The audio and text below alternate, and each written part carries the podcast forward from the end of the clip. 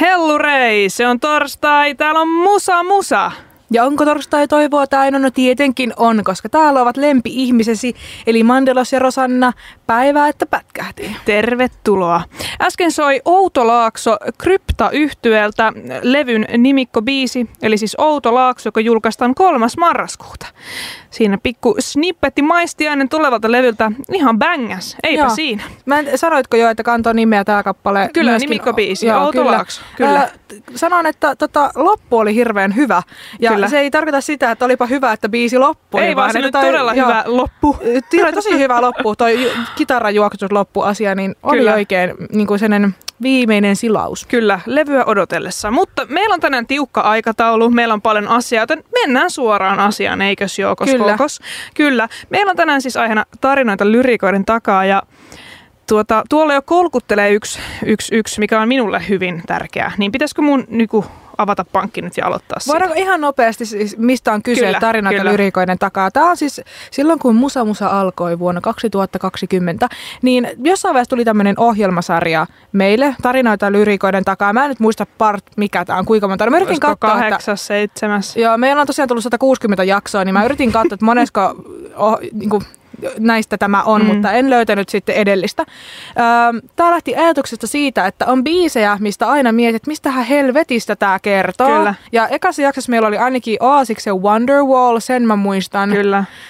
Öm, sitten meillä oli Rhiannon Fleetwood Mac, mutta mut mulle muista sitä, vaikka mä, itse esitellyt Kyllä, sen. mä esittelin sen, mä kerroin sen tarinan, mulla ei ole mitään muistikuvaa tästä, enkä mä muista, mistä se viisi kertoo. Eli mä voin jossain vaiheessa niin itselleni tutustuttaa tämän asian uudestaan. Ö, tässä ohjelmasarjassa tutustutaan tosiaan siihen, että miten biisit ovat syntyneet, siihen taustatarinaan tai vaihtoehtoisesti, että mistä biisit kertovat. Joskus se, joskus se vastaus tulee suoraan hevosen suusta, eli artisti tai biisin kirjoittaja kertoo, että mistä on kyse. Joskus sitä vastausta ei löydy, niin me selataan tota, internetin syvimpiä syvyyksiä, etsitään sieltä ää, tota noin niin, muiden kiinnostuneiden analyysejä ja myöskin kaivaudutaan tuonne omaan, aivokop- omaan aivokoppaan Kyllä. katsomaan, että mitä me itse ajatellaan. Eli vaihtoehtoja on, me yritetään nyt mä innostun liikaa, mä menen kieli ihan solmuun. Me kyllä kerrotaan aina aluksi, että mistä tämä analyysi on, että onko kyllä, oma toisen kyllä. vai ihan biisin kirjoittajan kertomaan, mutta lyhykäisyydessään tästä on siis kyse. Kyllä, eli fakta ja fiilis pohjalta, kuten viikonloppusoturitkin aivan aina toteavat. No niin, me lähdetään nyt liikkeelle Pink Floydilla, totta kai. Me ollaan Musa Musa-ohjelma ja Pink Floydista puhutaan joka ohjelmassa ja se on hyvä niin. Uh, The Wall-levy julkaistiin vuonna 1979 ja sehän on tämmöinen konseptialbumi, käytännössä rock-opera, jossa äh, Roger Waters äh, vuotaa syvimpiä arpiaan elämässään. Ja tässä on tämmöinen fiktiivinen hahmo kuin Pink. Ja tämä Pink äh, tavallaan kertoo sen elämänsä siitä syntymästä ja, ja kuinka hän menee rock-tähteyteen ja sitten siinä välissä on isän kuolemaa toisessa maailmansodassa ja, ja sitten kuinka hän erakoituu ja synkistyy ja lopulta sekoaa ja miten hän sitten pääsee siitä se- sekoamisestaan yli ja käytännössä miten se muuri sitten, jota on rakennettu, niin murretaan The Wall. Ja tässä teoksessa on tämmöinen biisi kuin Mother. Ja Mother on hyvin kaunis biisi, akustinen, jossa on tämmöinen vuoropuhelu. Roger Waters laulaa ja sitten David Gilmore. Ja Waters on tavallaan tämä päähahmo Pink ja sitten Gilmore kuvastaa tätä äidin ääntä. Ja mm, ne, jotka on nähnyt The Wall-elokuvan, tai ehkä kuunnelleetkin levy, mutta ehkä se elokuva itsessään, joka julkaistiin muistaakseni 82, niin hyvin kuvaa tätä tilannetta.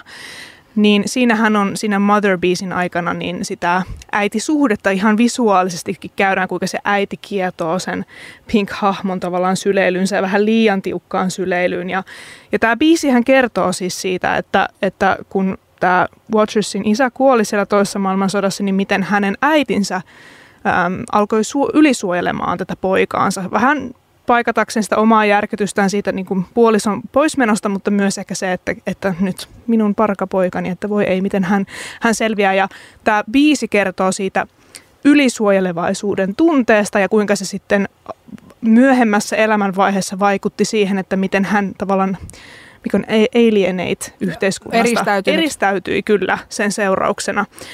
Niin tämä on kaunis biisi, mutta tässä on aika raaka tunnelma ja kuunnellaan se nyt heti. Siellä soi ensiksi Pink Floyd ja Mother. Ja perään sitten Eyes Without a Face, Billy Idol. Tämä on Musa Musa ja tänään meillä on aiheena tarinoita lyrikoiden takaa. Minä olen Mandelossa, täällä on Rosanna. Ja vielä piti tuohon Motheriin sen verran todeta, että äm, siinä lopussahan todetaan Mother, did it need to be so high? Äm, ja Rosanna kysyi multa, että mitä täällä tarkoitetaan, niin minä näkisin ja olen ymmärtänyt näin, että koska tämä äitihahmo tässä on tämmöinen ylisuojeleva, joka osittain oli syy siihen, miksi tämä Pink-hahmo rakentaa sen muurin elämässään ää, tämän tar- niin rock-operan aikana, niin se muuri tavallaan kuvastaa sitä hänen tavallaan henkistä eristäytyneisyyttä ja kuinka korkea se oli. Ja sitten se kysyy just, että miksi sen piti olla niin korkea, eli kuinka paljon, että miksi tavallaan sen äidin ähm, rakkaus ja ylisuojelevaisuus piti aiheuttaa si- se, sitä, että se muuri, minkä hän rakensi, oli niin korkea. Mm. Näin mä sen näkisin. En tiedä, saiko tästä selityksestä mitään selvää. Mutta... No minä ainakin sain. No hyvä. Tänne tuli viesti, että Mother, should I run for president? Um, olettaa, että minä olen nyt se äiti ja kysyt minulta tätä, niin totta helvetissä. Mm. Ja sitten tuli viesti, että kiitos Pink Floydista. No olepa hyvä. Mutta Kyllä. Rosanna, toi Billy Idol oli sinun, niin mikä sen tarina on? Joo, eli kyseessä oli Billy Idol- Idolin. Billy Idolin. Billy, mm, delicious. Uh, Billy Idolin uh, kappale Eyes Without a Face ja kappalehan on albumilta klassikko Rebel Yelliltä, joka julkaistiin vuonna 1983. Kaikki tietää varmasti tämän ihan nimikkobiisi, mikä on ihan överihitti. Uh, Tämä Eyes Without a Face oli kuitenkin toinen sinkkujulkaisu tältä albumilta – ja oli Idolin ensimmäinen top 10 ö, hitti Yhdysvalloissa ja myöskin tota noin, niin iso hitti ö, kotimaassa, ei tuolla ö, UKissa. Niin. Nyt mä en löydä mitään sanoja päässä, Eli Isossa anteeksi. Britanniassa. Isossa Britanniassa, kiitos, juuri näin. Um, Eyes Without, Without a Face, mä kiinnostuin tästä, koska tämä nimikin oli jotenkin niin silleen kiinnostava, mutta mistäköhän tämä kertoo, niin tässä nyt ei ole mitään tämmöistä samanlaista kuin Motherissa tämmöinen niin henkilökohtainen joku tämmöinen äh, koettelemus, vaan tämä on saanut inspiraationsa populaarihistoriasta tai po, populaarikulttuurista eli elokuvasta. Ähm, tätä noin, niin Idol kertoo, että hän on aina ollut kiinnostunut Öö, ot, niinku, kauhuelokuvien nimistä.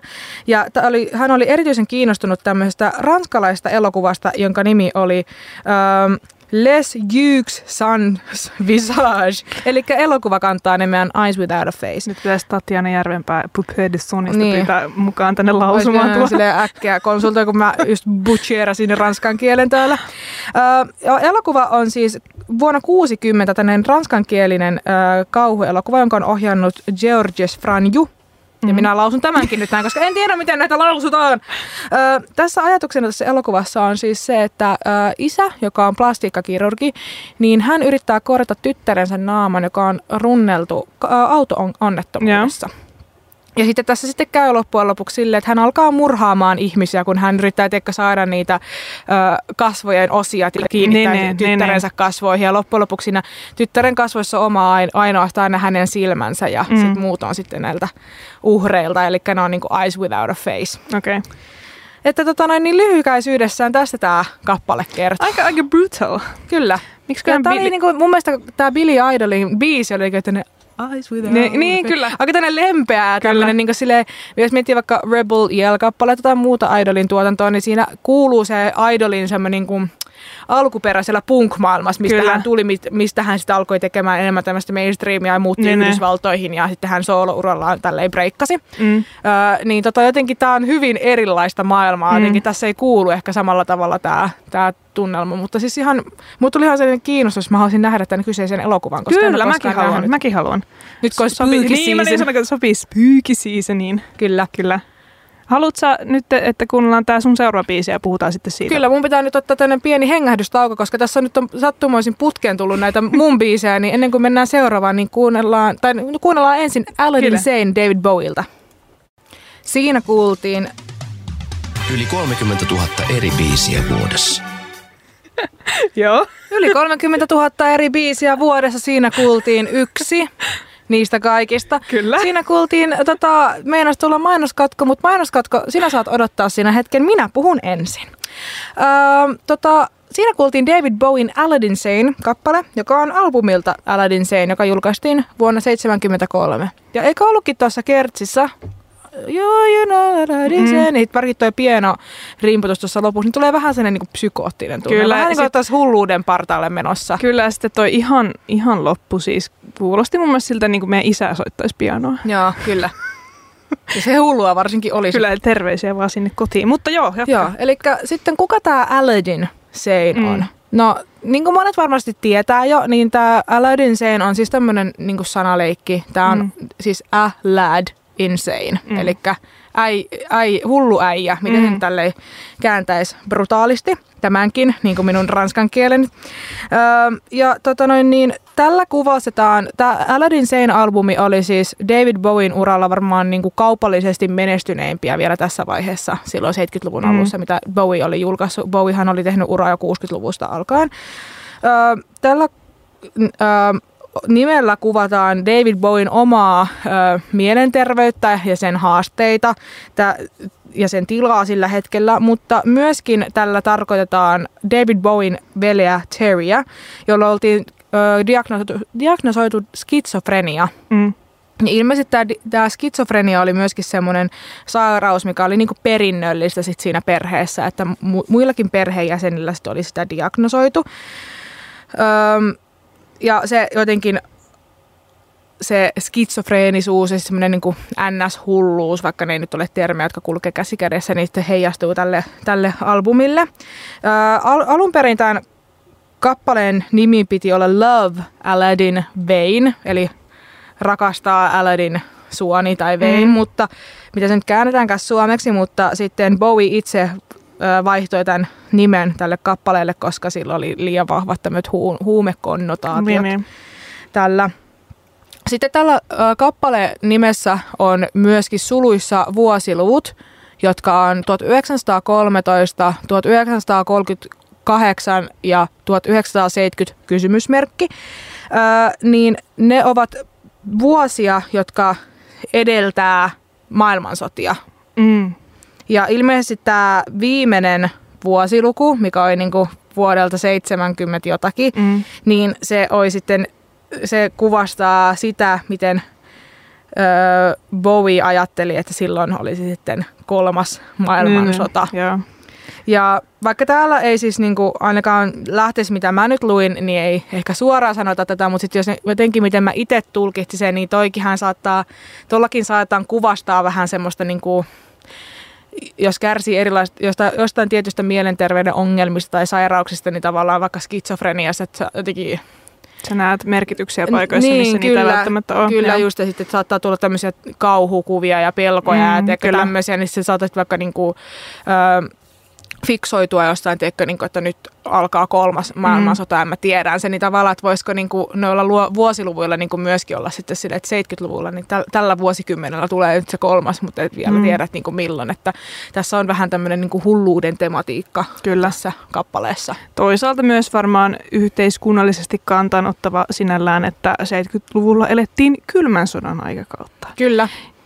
Kylmä sotahan viittaa siis tähän Yhdysvaltojen ja Neuvostoliiton väliseen kahtia jakautuneeseen supervaltatilanteeseen, jossa molemmat siis kamppailivat siitä supervaltaherruudesta. Joka jakoi myös idän ja lännen. Kyllä, ja, ja tähän liittyy paljon siis tähän aikakauteen näitä maailmanlopun pelkoja, koska ydin, ydinaseita räjäyteltiin testimielessä ja sellaista. Eli hyvä pointti, se ei välttämättä ole myöskään vaan semmoista tuulesta teemattua, Kyllä. vaan että myöskin saattoivat ihmiset elää Kyllä. ihan jossain niin kuin, aina niin kuin oikeassa silleen, jossain kolmannen maailmansodan pelossa sitten Kyllä. tuolla vuosikymmenellä ja myöhemminkin vielä. Minä vuonna tämä biisi siis julkaistiin? Tämä on julkaistu 73 silloin, kun albumi Aladdin julkaistiin myös. Niin, niin, joo. Siis kun miettii tuota aikakautta, niin siihen aikaan tuli todella paljon kylmään sotaan kantaa ottavia tai siihen jollakin tavalla liittyviä siis kappaleita.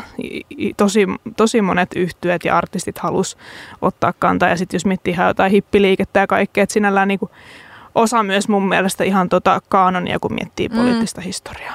Kyllä. Mielenkiintoista. Pitäisikö me nyt antaa sen mainoskatkon tulla? Annetaan sen nyt, että nyt saat mainoskatko tulla, ole hyvä vaan.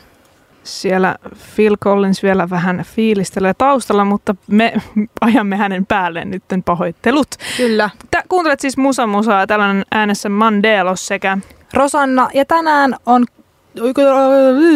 Tänään on tarinoita lyriikoiden takaa. Anteeksi, Rosannalla on vähän vaikea päivä mulla, on, mulla on nyt jostain syystä tänään semmoinen välillä, päivä, välillä niinku, meilläkin on vaikeita päiviä. Kyllä, mulla jotenkin menee kieli nyt tosi helposti tänään solmuun. Ja nyt kun mä koko ajan mietin sitä, että se menee helposti solmuun, niin musta tuntuu, että mä vähän niin kuin Joo, pahennan Kyllä, itseäni sitä. kyllä. Mutta yritän nyt parhaani tsempata loppulähetyksen ajan. Tarinoita lyrikoiden takaa lyhykäisyydessään me tarkastellaan suosittuja kappaleita, mistä monet on silleen, että mistä helvetistä tämä kertoo. No me kertaan teille tänään muutaman biisin kohdalta. Tämä nyt on ö, tarinoita lyrikoiden takaa osa ties kuinka monesta. Näitä Musamusan historiassa on melkein kymmenkunta uskaltaisin väittää. Jos haluat kuunnella aikaisempia jaksoja, joissa on käsitelty muun muassa Ähm, Pekka Strengin biisejä on käsitelty Oasiksen Wonderwallia, Vissi Fleetwood Mac Rihannoni, jonka minä analysoin, mutta mulla ei ole mitään muistikuvaa tästä, niin käykää kuuntelemassa aiemmat. Mutta nyt minä menen tähän um, In the Air Tonight, joka on tosiaan Phil Collinsin biisi albumilta Face Value, joka julkaistiin 81. Mm. Ja tämähän oli Phil Collinsin debyyttisoolo-albumi silloin. Hän, hän vaikutti pitkään Genesiksessä, mutta sitten hän pamahti tänne soolo-uralle. Ja sehän oli meneks, menestyksekästä silloin. Mm. Ja In the Air Tonight oli myöskin eka sinkku tältä tulevalta debyyttialbumilta. Öö, Tämä mä en aiemmin edes niinku, nyt, nyt tuli sellainen olo, että on ihan se, että mistä hitsistä tämä biisi kertoo. En ole aiemmin sen kummemmin tätä biisiä kertonut. Tämä on aika yksinkertainen biisi. Mm-hmm. Tässä ei hirveästi ole edes sanoja Mutta silti tulee biisissä. aina kylmiksi, että tämä on tosi hyvä biisi. Tämä on tosi hyvä biisi. Tässäkin on vähän tämmöinen, niinku, mikä se on suomeksi, ne eerie-tunnelma. Mm. Se on vähän niin kuin, ei nyt pelottava, mutta semmoinen vähän niin kuin kohtalokas. Vähän Kyllä. semmoinen niin oikein mystinen tai oikein niin kuin tiedä, mistä on kyse. Öö, tällä on aika paljon tämmöisiä tota, jopa myyttejä keksitty, että Okei. missä tämä biisi kertoo. Että on paljon puhuttu, että mitä tämän taustalla voisi olla. Ja yksi tämmöinen yleisimmistä teorioista, että mistä tämä biisi voisi kertoa, on se, että Phil Collins kirjoitti tämän tota, kappaleen miehestä, joka olisi voinut pelastaa toisen miehen hukkumiselta, mutta ei niin tehnyt. Okay. Ja sitten siihen liittyen myytti on, että Phil Collins olisi ollut ystävänsä kanssa veneessä ja ystävä olisi sitten pudonnut veneestä ja Phil Collins ei sitten osaisi uida, joten hän olisi pyytänyt niin jossain vastarannalta jossakin jotain ihmistä auttamaan tätä hukkuvaa ystävää, mutta ei sitten ollut näin tehnyt. Mun mielestä tämä on jotenkin tosi niin kuin, tosi niin kuin outo teoria Kyllä. että niinku what? M- m- niinku, joo, ehkä jos niitä sanoja tutkailee, niin kyllä, siellä voi olla jotain semmoista. Nyt pitää itse asiassa avata ihan ne sanat tähän, että missä se voisi kertoa, mutta mä voin kyllä kertoa, että se ei, tonight lyrics, se ei kerro siitä ollenkaan. Ja Okei. nyt on kyseessä myös semmoinen kappale, mistä biisin kirjoittaja itsekään ei ole varma, mistä on kyse. Okei. Tässä alussa siis puhut, lauletaan näin, I can feel it, it coming in the air tonight, oh Mhm. Lord. And I've been waiting for this moment for all my life. No sitten tässä on, well, if you told me you were drowning, I would not lend a hand. Mm. Niin tästä varmaan sitten tulee, niin mun mielestä on aika tommonen suora analyysi. No tämä nyt varmaan kertoo tuosta. Mun mielestä vähän omituista, mutta okei. Joo. No, mutta mennäänpäs nyt siihen asiaan, että mistä tämä kertoo. Joo. Öm, tämä on vähän tämmöinen kummitteleva biisi. Joo. Ja tämä kertoo siitä, Phil Collins on itse kertonut Rolling Stonein haastattelussa vuonna 2016, että hän kirjoitti tämän kappaleen sen jälkeen, kun hänen vaimonsa hänet jätti. Okay. Genesis kiersi tosi paljon silloin 80-luvun alussa tai 70-luvun lopulla, kun sitten tämä avioero tapahtui. Ja hänen vaimonsa sanoi, että he eivät voi olla yhdessä, jos hän aikoo mennä seuraavalle kiertueelle, johon sitten Phil oli todennut, että hän on muusikko, että hänen on pakko kiertää, että please hold your breath for the next tour. Eli niin kuin Mm. käytännössä odota minua sitten, kun tulen tältä kiertueelta. Genesis lähti sitten Japanin kiertoille ja sieltä takaisin tullessaan hän huomasi, että hänen vaimonsa on, on hänet jättämässä ottamassa lapset mukaan.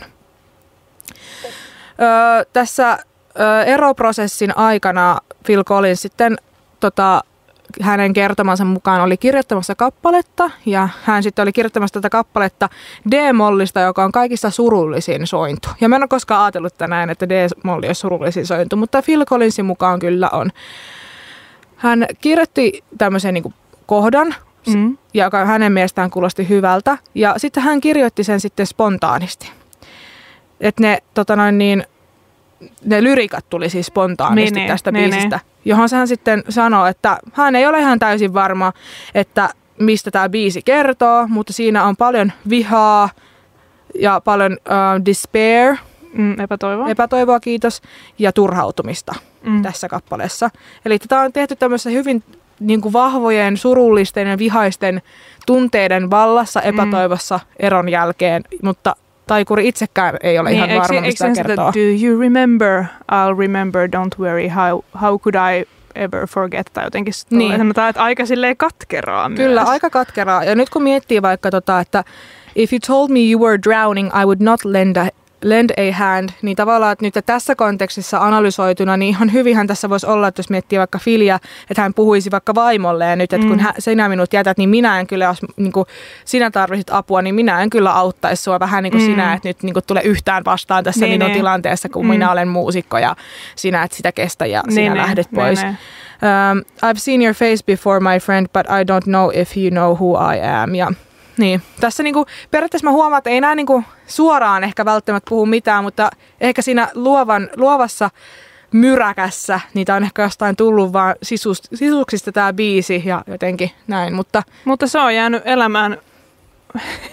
Sehän on klassikkobiisi. tämä on, tää on nyt, jos joku on ja klassikko Rosanna äsken mietti, että onko tämä nyt semmoinen biisi, mitä... Tiedätkö, kun on niitä klisee-biisejä. Kyllä. niin Meneekö tämä siihen rajoille, että voidaanko me soittaa tätä täällä tänään?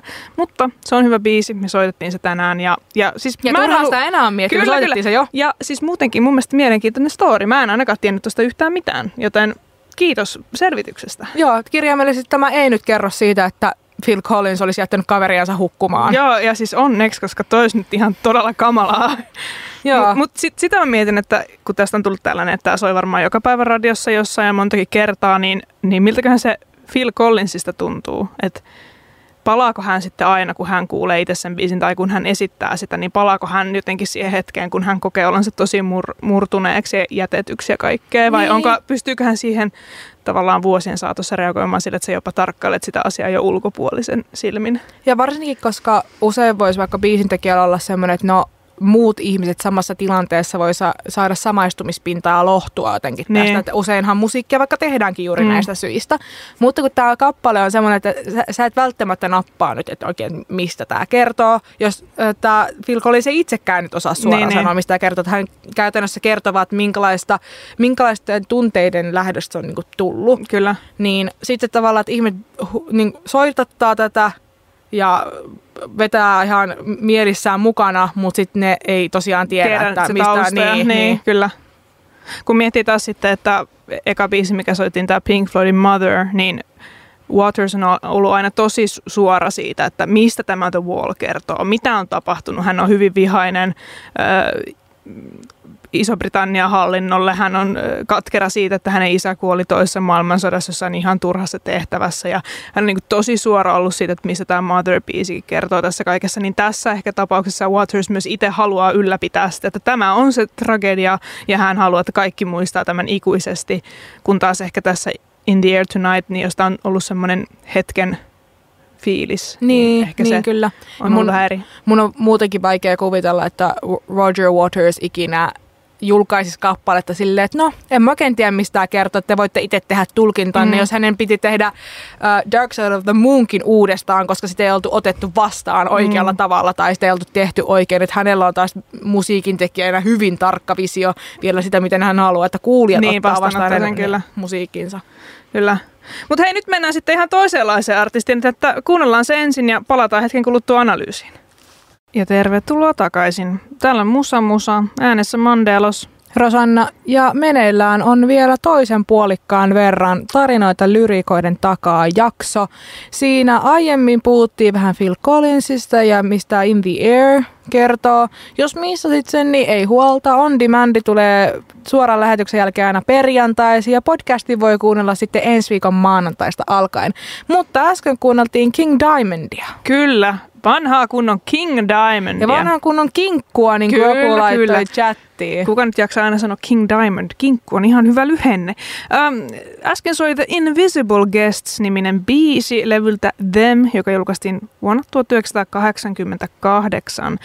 Ja King Diamond on tunnettu tällaisista horror, horror concept-albumeista, eli tällaisista kauhutarinoista. Eli niissä on usein ihan semmoinen elokuvamainen tarina näissä Kyllä. levyissä. Ja Them on yksi niistä. Ja itse asiassa Them-levynä on ensimmäinen kahdesta, kahden ähm, albumin sarjasta, jossa King Diamond kertoo tällaisesta mielisairaasta ö, isoäidistä. Ja tämä Them sitten on ihan mielenkiintoinen tämä tarina tässä. Ja, ja tämähän alkaa siis tämä koko levy semmoisella tosi sinemaattisella kohtauksella, jossa, jossa ilmeisesti King Diamondin äiti puhuu King, Kingille ja sitten hänen siskolleen siitä, kuinka niin kuin, heidän isoäitinsä tulee nyt takaisin kotiin, että hän on ollut pitkään mielisairaalassa ja, ja, ja sitten tämä tarina jatkuu sitten tässä levymuodossa, että mitä kaikkea siellä kotona sitten tapahtuu, kun tämä isoäiti tulee takaisin kotiin. Ja tämähän ei olekaan mikään tavallinen isoäiti, vaan tämä on jollakin tavalla tämmöinen possessed grandmother. Ja yksi tapa, millä tämä sitten possessoi ja tavallaan noituu, jos näin voi sanoa, tai puhuu kuolleelle tai tekee pahuuksia tämä isoäiti, niin on teen äärellä. Ja tässä levys, levyn tarinassa niin tämä The Invisible Guests kuvaa sitä kohtausta, kun King Diamond herää keskellä yötä ja menee alakertaan ja näkee, että siellä on isoäiti teellä teen äärellä ja tämä isoäiti kutsuu sitten King Diamond, että tule tänne seuraamme. Ja sitten hän miettii, että, että mihin seuraan, että hän ei näe ketään muuta Mm. kuin isoäidin, mutta sitten siellä alkaakin kupit, teekupit leijuilemaan ja siellä onkin sitten nämä The Invisible Guests, eli jotkut tällaiset pahat haamut tai henget ja, ja sitten tämä isoäiti haluaa kertoa tälle tällaisesta Amon-nimisestä asiasta, mikä siellä talossa asuu ja se Amon onkin sitten joku paha voima ja, ja, ja sitten se pitää kutsua esiin sillä, että tekee verirituaalin ja sitten se mummo ilmeisesti leikkaa omasta kädestään verta sinne teepannuun ja sitten juovat sitä teetä ja, ja, ja, ja sitten se loppuukin silleen, että se isoäiti katsoo tätä ö, Kingiä silmin ja toteaa, että sinä et nähnyt mitään ja hän menee King Diamond menee takaisin nukkumaan ja miettii, että olikohan tämä kaikki vain unta ja näin. Ja jos haluatte siis plot twistin tähän, niin loppujen lopuksi tämä ö, levyn tarina päättyy niin, että King Diamond tappaa oman isoäitinsä ja se pitää tehdä siis ulkona tästä talosta, koska, koska hänen voimansa eivät ole vahvoja sen talon ulkopuolella. Niin tällainen grandmother. That's one scary ass grandma, täytyy myöntää, mutta it's spooky, season. season. Mutta nämä on oikeasti tosi hauskoja. Sen lisäksi, että tämä on tietysti todella hyvää heavy metallia, niin nämä tarinat on tosi hauskoja ja hienosti rakennettuja. Ja jos kukaan on ikinä nähnyt King Diamondia livenä, niin nämähän on myös yhtä teatraalisia nämä itse esiintymisetkin. Mä en ole harmikseni nähnyt. Mä en silloin päässyt katsomaan, kun hän oli tota noin, niin, Tuskassa tai- oli, niin. ja mä oon itse nähnyt aikoinaan jalometalliset, siitäkin alkaa olla niin kauan aikaa, että mä en muista kaikkea, mutta siis ehdottomasti just nyt spooky seasonin aikaa varsinkin, että jos haluatte tällaista kauhuääntä niin kuin albumin muodossa, niin suosittelen kyllä ottamaan jonkun näistä NS-tarinoista ja sitten kuuntelemaan, että mitä siellä tapahtuu. Kyllä. Mutta olipas mielenkiintoinen tarina. Kyllä. Öö, meillä alkaa tämmöinen suora, su, värisuora tota, kuulapsista kertovia kappaleita. Kyllä. Mä mietin, että mä voisin vähän pohjustaa ja sitten me voitaisiin oikeastaan kuunnella nämä kaikki putkeen. Kyllä, ja voidaan me sitten jossain vaiheessa kertoa, Kyllä. mitä me tehtiin eilen. Joo, mutta mä poistan nyt sen verran, että siis mun mielestä on tehty tosi paljon biisejä Moonchild nimi, nimisinä. King Crimsonilla on yksi, uh, Fields of the Nephilimilla on yksi, Iron Maidenilla on yksi, Rory Gallagherilla on yksi, ja niitä on varmasti vielä paljon. Laittakaa hei viestiä studioista, tulee vie, vielä mieleen muita Kyllä. kappaleita, joita Mandelas ei maininnut. Kyllä. Ja mä oon sitten pitkään miettinyt, että vitsi, mikä olisi semmoinen hyvä vaihe tai hetki, missä voisi upottaa tämän koko saagan, mitä mä löydän, ja, ja sitten jotenkin selvittää, että mistä on kyse, miksi kaikki haluaa kertoa kuun lapsesta. Niin nyt tehdään niin, että me kuunnellaan kolme biisiä peräkkäin putkeen, jossa on Moonchild kantava teema, ja sen jälkeen palaamme tänne studiolle ja pohdimme, että, tai minä voin kertoakin teille ihan, että mistä on kyse. Tervetuloa. Takaisin. Tervetuloa takaisin. Kun- Täällä Musa Musa, kuuntelet sitä. Kyllä. Kyllä, kyllä juuri näin. Ja kuuntel- kuunneltiin siis peräkkäin kolme Moonchild-nimistä biisiä. Ensimmäinen oli Fields of the Nephilim nimiseltä yhtyöltä. Toinen oli sitten Iron Maidenilta ja kolmas Rory Gallagherilta. Ja mikä tämä Moonchild on, kenties kysyt. Ainakin Mm. Rosanna varmaan Ää, haluaa No mikä se Moonchild on? No, mikä se sitten on? Niin. Um, sanonko Ale- Aleister Crowley sulle yhtään mitään? Sanoohan se. Mr. Crowley. Dun, dun, dun. No Just niin. tää. Hän on siis tällainen englantilainen okkultisti, filosofi, maagikko, runoilija, taiteilija, novelisti. What notti. What not. Ja hän perusti sitten aikana tämmöisen oman uskonnonkin kuin Telema ja, ja tota, oli sen pääprofeetta ja hän, hän eti tehdä kaikenlaista, mutta hän, hän on siis äh, heavy metal piireissä hyvin äh, paljon antanut. Siis Aleister Crowleysta puhutaan paljon, niin kuin Osi Osbornissakin äsken hän, häneen tota, viittasin tällä laulullani. Ja, ja myös tämä sitten Moonchild on antanut paljon heavy-yhtyeille ja, ja rock-yhtyeille. Ja tämä Moonchild perustuu siis tähän Crowlin nimiseen ö, novelliin, anteeksi, romaaniin, jonka hän on kirjoittanut vuonna 1917. Ja no tässä on aika tämmöinen okkultistinen ja esoteerinen tunnelma, mutta long story short, tässä on ideana se, että on niinku semmoiset hyvät velhot. Siis mä en ole lukenut tätä kirjaa, mä, tää, mä oon täysin nettiaineiston varassa tässä. Mutta on tämmöiset hyvät velhot ja tämmöiset pahat vel- velhot, eli vähän niin kuin hyvä, hyvä vs. paha asetelma, ja he, he taistelevat keskenään, ja sitten on niin kuin tällainen sota, ja sitten joku tällainen velho, olikohan se tämän niin kuin hyvän puolella oleva velho sitten saa tällaisen naisen raskaaksi, ja sitten se, se on tämmöinen Moonchild nimitetty jonkinlainen ethereal being, sanotaan Mm. täällä englanniksi. Eteerinen olento. Kyllä. Ja no, lukekaa jos kiinnostaa. Tämä on varmaan täynnä kaikkea symboliikkaa ja jos on perillä okkultisista, tee- okkultistisista teemoista, niin varmaan pääsee jyvälle, että mitä Crowley on tällä halunnut hakea. Tai sitten tämä on vaan tämmöistä, että si- sille löytää kuka haluakin omia merkityksiä, mutta sen takia se varmaan on sitten puhutellut paljon öö, muusikkoja. Ja, ja tämä Iron Maidenin Moonchild hän löyhästi ihan suoraan viittaa tähän Crowlin teokseen. Tämmöinen brasilialainen, ei anteeksi, bulgarialainen äh, Iron Maidenin keskittynyt nettisivusto on tehnyt hyvin kattavan analyysin tästä, äh, että miksi tämä ylipäänsä sopii tähän Seventh Son of a Seventh Sonin tunnelmaan. Siis sehän on ähm, Harrisin idea ollut aikana, että hän haluaa tehdä tällaisen vähän mystisen levyn ja hän keksi tämän otsikon, mutta, mutta siihen aikaan Dickinson, kun sitä ennen oli siis just julkaistu Somewhere in Time ja hänellä oli siihen aikaan tullut jo semmoinen olo, että hän on tässä bändissä enää laulaja Mm. ja että hänelle ei niin kuin anneta, anneta musiikillista vapautta, niin sitten Seventh Son of Seventh Sonin aikaan Harris antoi Dickinsonille aika paljonkin sellaista kirjoitusvapautta. Tämä Moonchild, joka tulee alussa sekä lopussa semmoiset introt ja outrot Mm. ja sitten tämä Moonchild-biisi, niin on Adrian Smithin ja Dickinsonin käsialaa. Ja ymmärtääkseni Dickinson on itse ollut hyvin kiinnostunut tällaista Crowlin kirjoituksista ja okkultistisista teemoista ja näin, että sieltä sekä tulee semmoinen ammennus, että miksi hän on halunnut tehdä Moonchild-biisin. Mutta tältä bulgarialaiselta Iron Maiden sivulta löytyy kyllä tosi hyvä analyysi. En ala tätä sanasta sanaa lukemaan, mutta täällä on ihan mielenkiintoinen pointti, että aikoinaan kun The Number of the Beast julkaistiin, niin tämähän otti hirveätä sitä Satanic Panic Mm, kyllä. että nyt lauletaan saatanasta.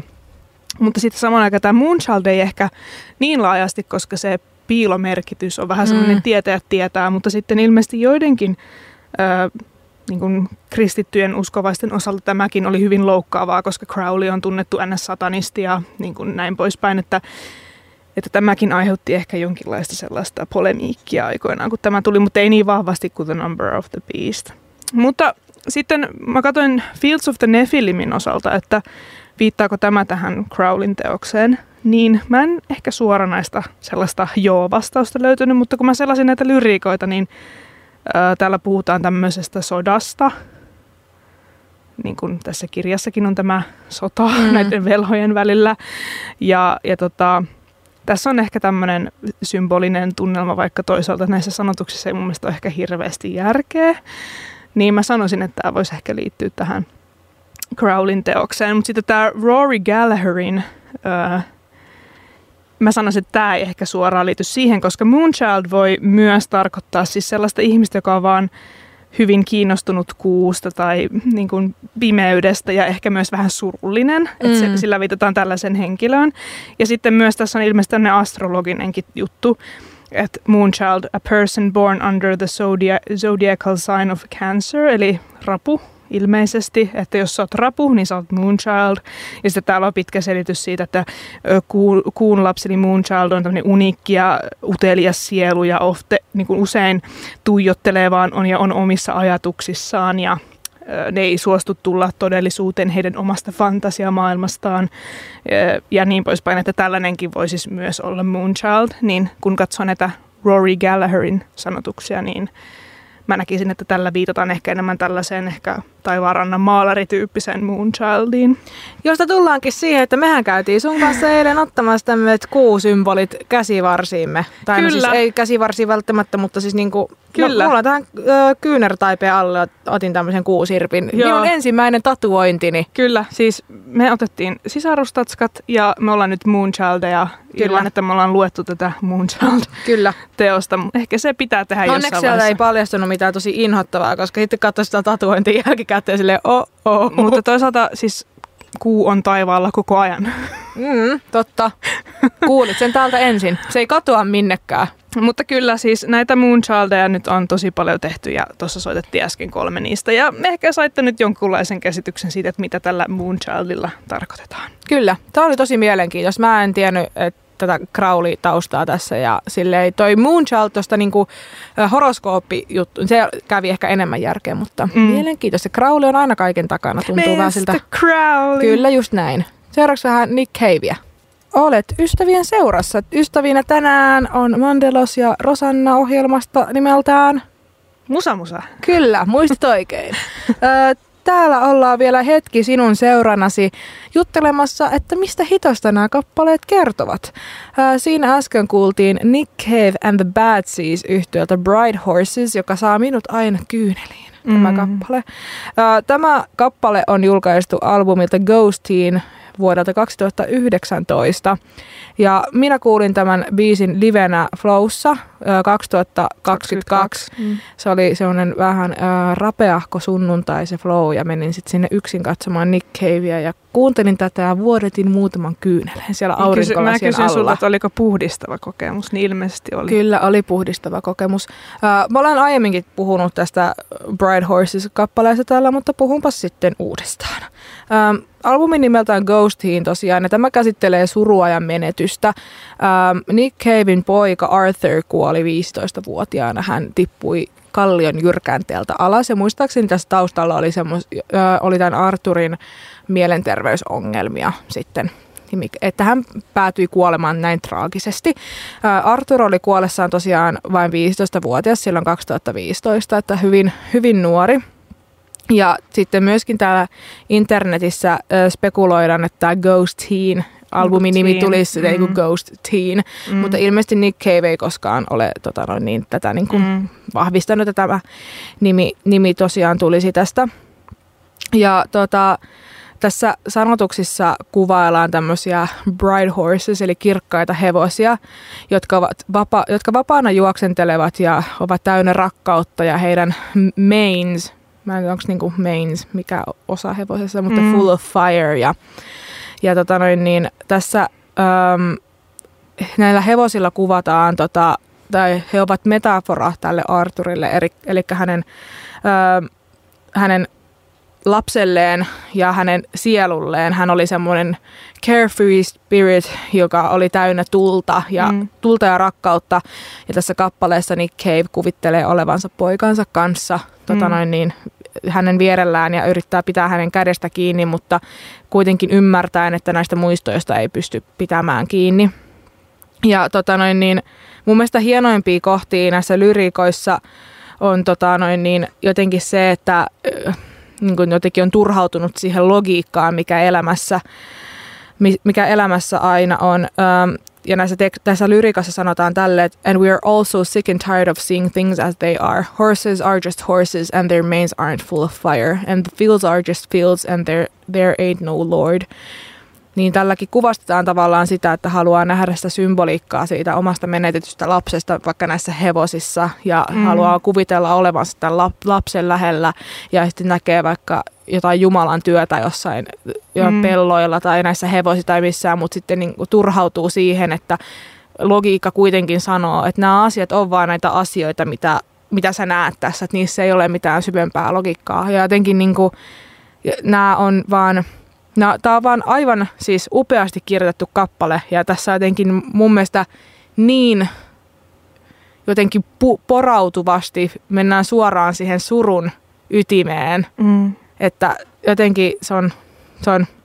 Siis on todella jotenkin koskettava. Siis toi biisikin itsessään, niin siis on se todella kaunis, se on todella surullinen ja, ja, ja no, läheisen menetys on varmasti sellainen teema, mitä ei ole kenenkään helppo käsitellä ja sitten ylipäänsä tehdä kaunista musiikkia tilanteessa, jos olet aivan täysin murtunut. Niin Siis ei, ei, jotenkin jää sanattomaksi, ei pysty sanoa mitään, mutta siis todella koskettava tarina ja surullinen.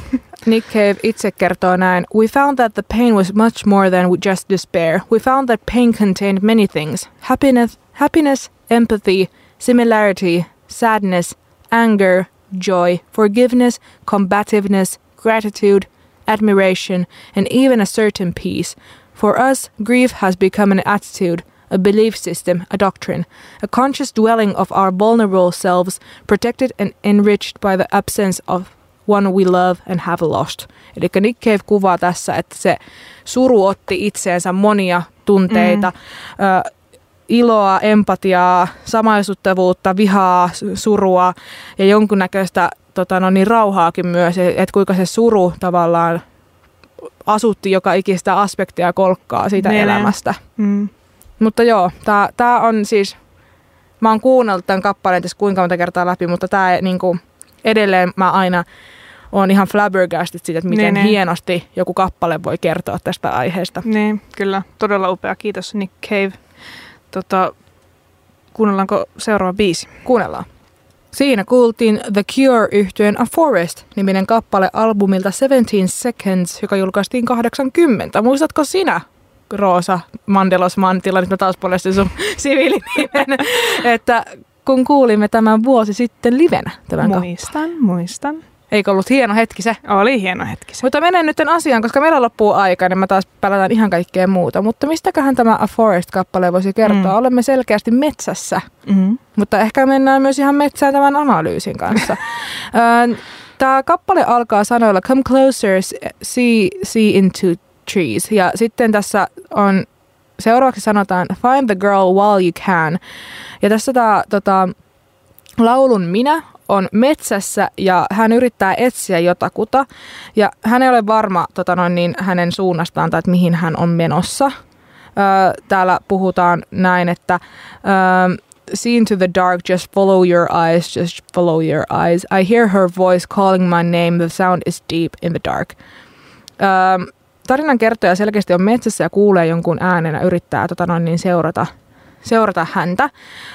Tämä on saanut muistaakseni inspiraation unesta, tämä kappale.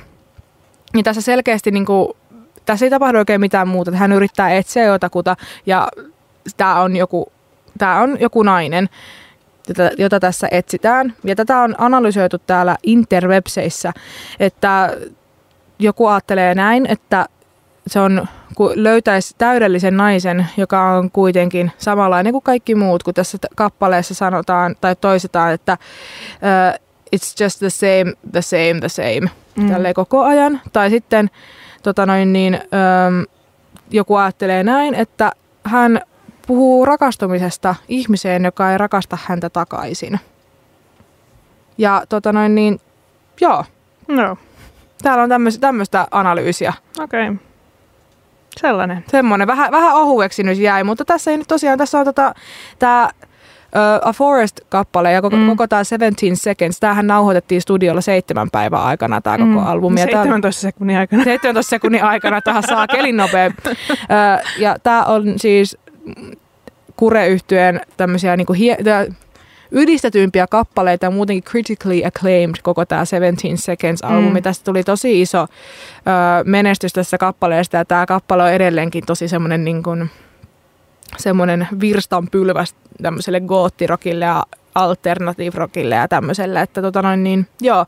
Täällä on ehkä vähän enemmän tämmöinen mystiikka, my, mystiikan aura tällä kappaleella kuin mitä tällä oikeasti on. auraa saa ja pitääkin jättää kappaleelle. Nämä ovat myös osittain meidän tulkintojakin täällä, eikä aina totuuksia, mutta äh, illan viimeinen hidas, eli toisin sanoen power balladi. Ja mä en siis, mä en nyt kuolleksennekaan muista, ollaanko me joskus käsitelty tämä, mutta jos ollaan, niin ihan sama. Tästä voi puhua varmasti uudestaan. Ja, ja ainakin päästään soittaa biisi tällä kertaa täällä. Eli kyseessä on Queenin Who Wants to Live Forever. Ja jos mietitään power balladeja, niin tämä on varmaan yksi kauneimmista, mitä on ikinä tehty. On paljon juustoisia ö, power balladeja, mutta tämä ei kyllä todellakaan putoa siihen kategoriaan. Ja tämä Who Wants to Live Forever on siis soundtrack, joka Brian May kirjoitti tällaiseen sarjaan kuin Highlander. Nähtyään siis vissiin 20 minuutin jonkun pätkän jostain ollut aivan se, että hei, tämä on upea, mä haluan tehdä tähän biisin. Ja mä en ole koskaan katsonut tätä sarjaa Highlander, mutta se on tosiaan tullut vuonna 1986 ja niin myös tämä Queen Who Wants to Live Forever biisi.